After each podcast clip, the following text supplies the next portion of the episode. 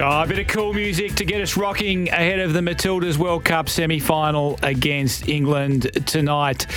We're coming to you live from the Toolkit Depot studio. Don't forget to shop winter at TKD. And now, thanks to Advanced Hair, Australia's largest and most renowned hair restoration clinic. We're joined on the show by the West Australians, Ben Smith. He's in Sydney for the World Cup semi tonight. Ben, welcome. G'day, Duff. How you doing, mate? I'm very well, thank you, mate. So I believe you flew into Sydney last night. Yeah, yesterday afternoon, and um, yeah, managed to get down to the uh, the to the uh, the FIFA fan zone at uh, Tumbalong Park in the city. Absolutely beautiful site, and uh, yeah, sampled the uh, the sights and sounds of Sweden versus Spain in the uh, in the first semi final, and yeah, really all kicked kicked off in the final ten minutes, and yeah, it was a you know a pretty thrilling end, and uh, you know a good look at uh, you know Spain, who hopefully Australia will be playing on Sunday. What was what's the atmosphere like in the city, Ben? It's pretty good. There's a vibe uh, and a real buzz around it. Um, you know, the the fan zone is like a lot of people there. Um, you know, they're probably you know, Spain and Sweden. You know, given the they've played all their games in New Zealand or most of their games in New Zealand, there probably wasn't too many, you know, Spaniards or Swedes roaming around the fan zone last night. But it was, a, you know, there was a pretty decent turnout. Uh, you know, probably a couple of thousand people there. Just kind of, uh, you know, it wasn't the most gripping of atmospheres, and it probably wasn't the most gripping of games up until the final ten minutes. But yeah, it was you know it was, it was a good vibe, and I think uh, you know everyone was just enjoying being out in the city on a you know quite a nice night and being able to take in some uh, live sport on the big screens.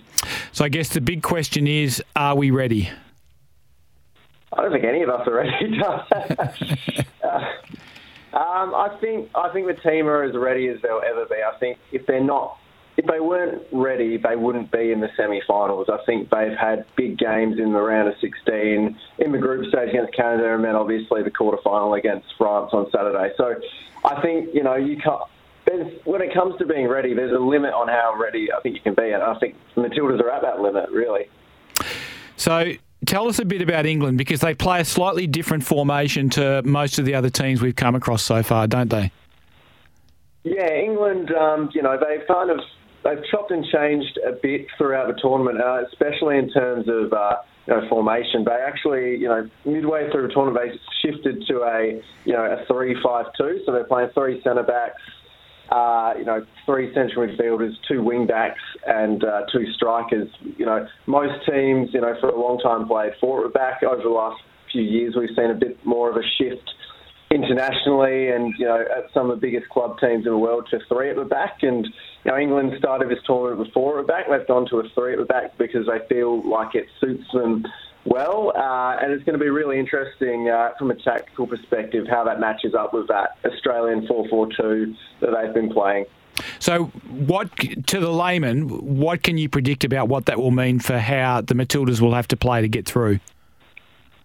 Well, I think the Matildas are going to be, you know, they're going to play as they have for most of the tournament. They're going to look to hit England on the counter attack because Australia are most comfortable on the ball. Uh, you know, well, so they're most comfortable in games when they're, you know, when they let their opponents have the ball.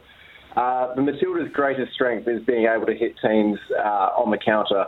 And so, you know, if England have a lot of possession tonight, that won't phase the Matildas. They, you know, there is a to an extent, they want England to have more of a ball because, you know, the more they get comfortable in possession, I guess, and the more that they are being lured further forward, then it does open holes up, you know, in behind for the likes of Caitlin Foord and Hayley Raso to strike on the counter. I mean, Caitlin Foord's been, you know, she's been one of the best players of the, of the tournament for me, and um, you know, she is so devastating in counter-attacking situations, as we saw uh, against, you know, Canada and you know against Denmark.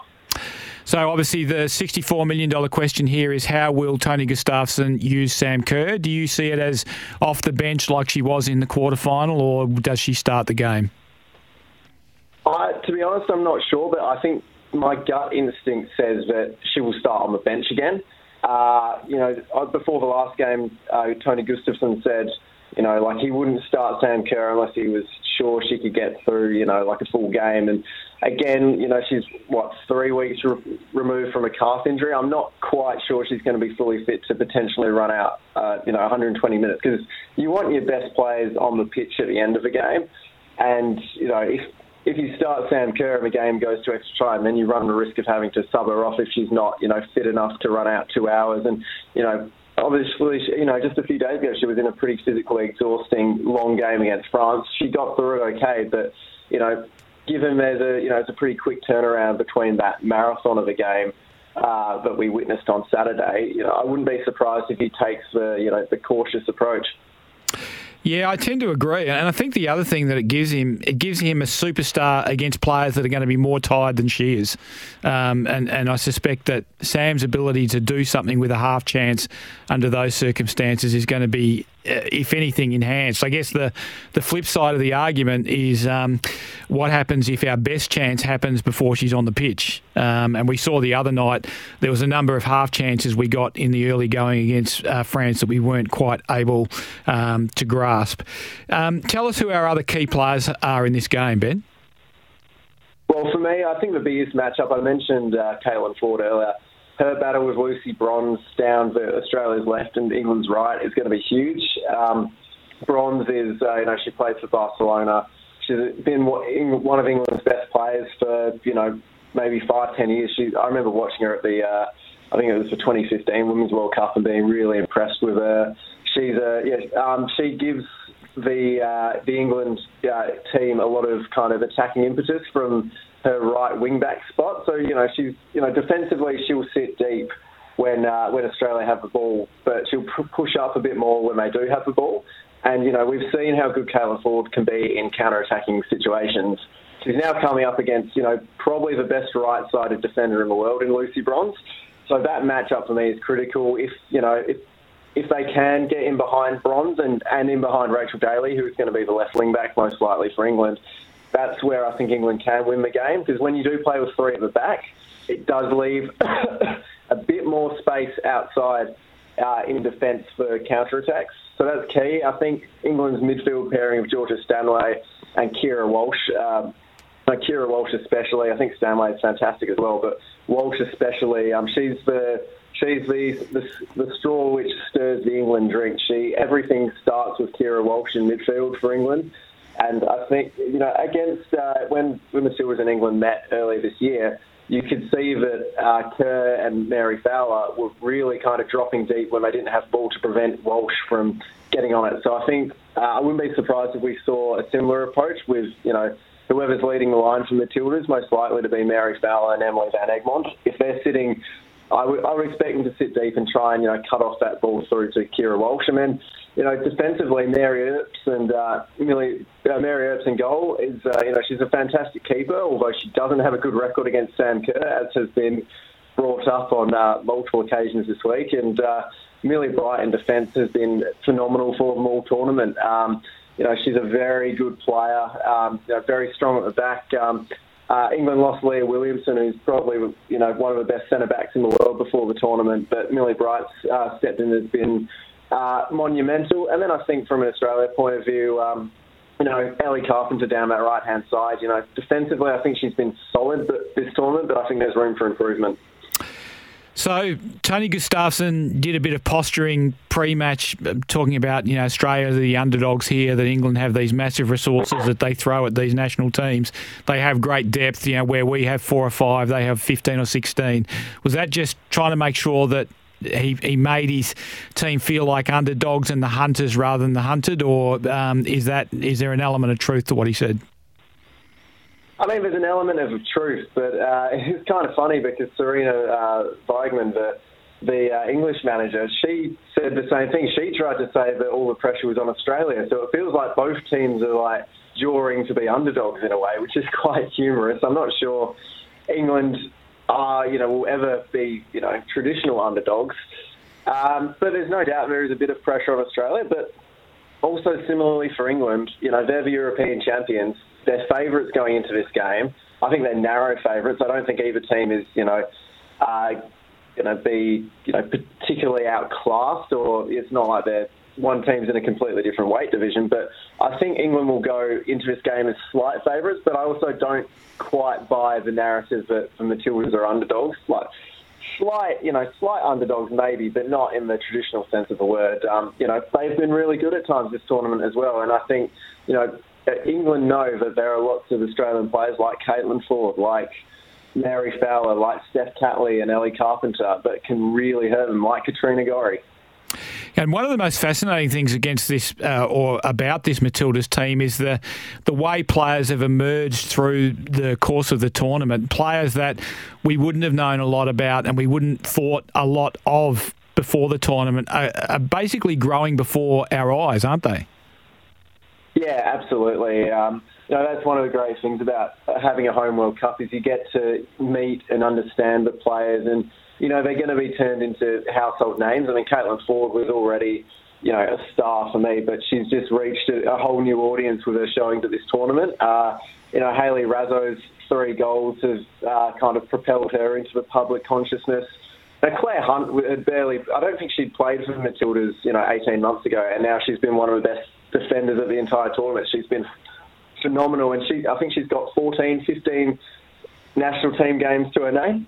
You know, and her progress this tournament, as you say, has been outstanding. Um, I'm not sure the average punter would have known much about Mackenzie Arnold, but after Saturday, everyone knows her life story. Apparently, it's um, it's wonderful because they, you know they are top athletes, and I think when you get to this level of you know athletes, we kind of sometimes we don't quite see the the person behind the athlete. So it's been really good that they've all had, you know, not only their own individual moments to shine, but they've had their, you know, opportunities for their stories to be told throughout the tournament. And, you know, that, that's, you know, a really underrated aspect of this uh, World Cup, I think.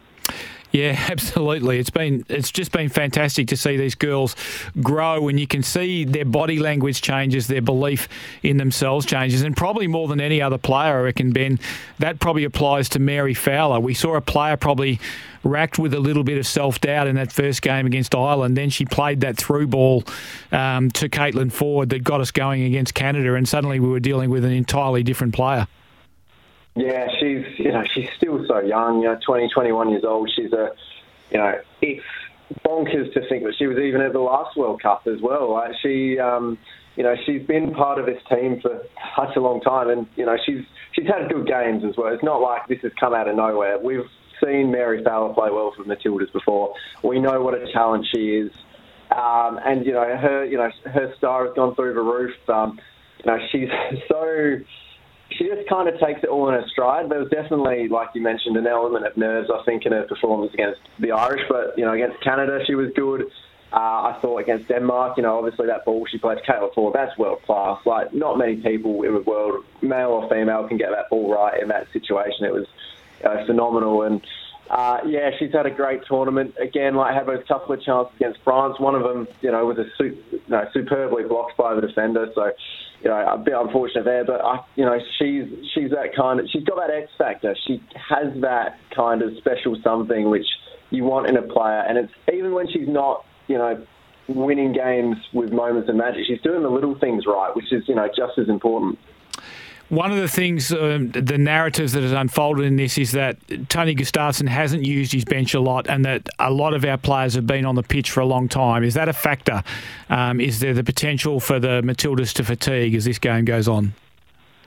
I think so, absolutely, and I think that's you know one of the biggest criticisms of him, and I think it's a very fair criticism as well. You know, he spoke uh, coming into the tournament. We're going to need 23 to win in 23. He has made a big song and dance about, you know, the need for depth over the last, you know, a couple of years, and he's gone about, you know, building that depth, and he, you know, he deserves credit for, for building that depth. But you've also got to use the depth. You don't get credit for just kind of assembling a squad and saying they're all good. You've actually got to show that you trust them. Uh, you know, Alex Chidiac, for example, you know, she's played 15 minutes all tournament uh, against Nigeria when the game was, you know, uh, almost over, and she created you know three or four good chances you know in that time, and yet she hasn't featured for the rest of the tournament since. It's you know quite flabbergasting for me, and I think anyone who follows the A League women as well knows what a great player Chidiac is. So it's been really disappointing to see her you know marginalised a bit um, in terms of the tactics and the uh, player selection. I think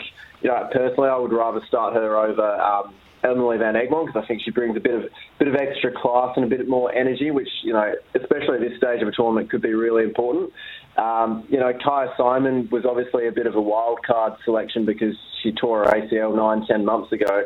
Um, and Tony Gustavsson said, you know, before the tournament, she's here because she might be able to win a game off the bench in the knockout phases. Well, we've played two, uh, we've played two games in the knockout phases, and she hasn't featured. Um, you know, Clare Polkinghorne, the centre back, has featured in more games when you know, she hasn't really been needed to come on. It's been quite surprising, and I think that you know that attrition of you know six games in. Uh, you know, three weeks. That's going to take its toll on the players. And, you know, England did have a big, uh, long game in their round of 16 uh, clash with Nigeria. So, you know, they will be feeling it a bit as well. But uh, they obviously, they won their game in, against Colombia in 90 minutes. So um, that's going to be, you know, how each team fatigues is going to be, you know, really interesting to watch. And whether we do, I, you know, I would, I'm not a much of a betting man, I would probably bet that Tony kind of tries to stick with the same team for as long as possible tonight.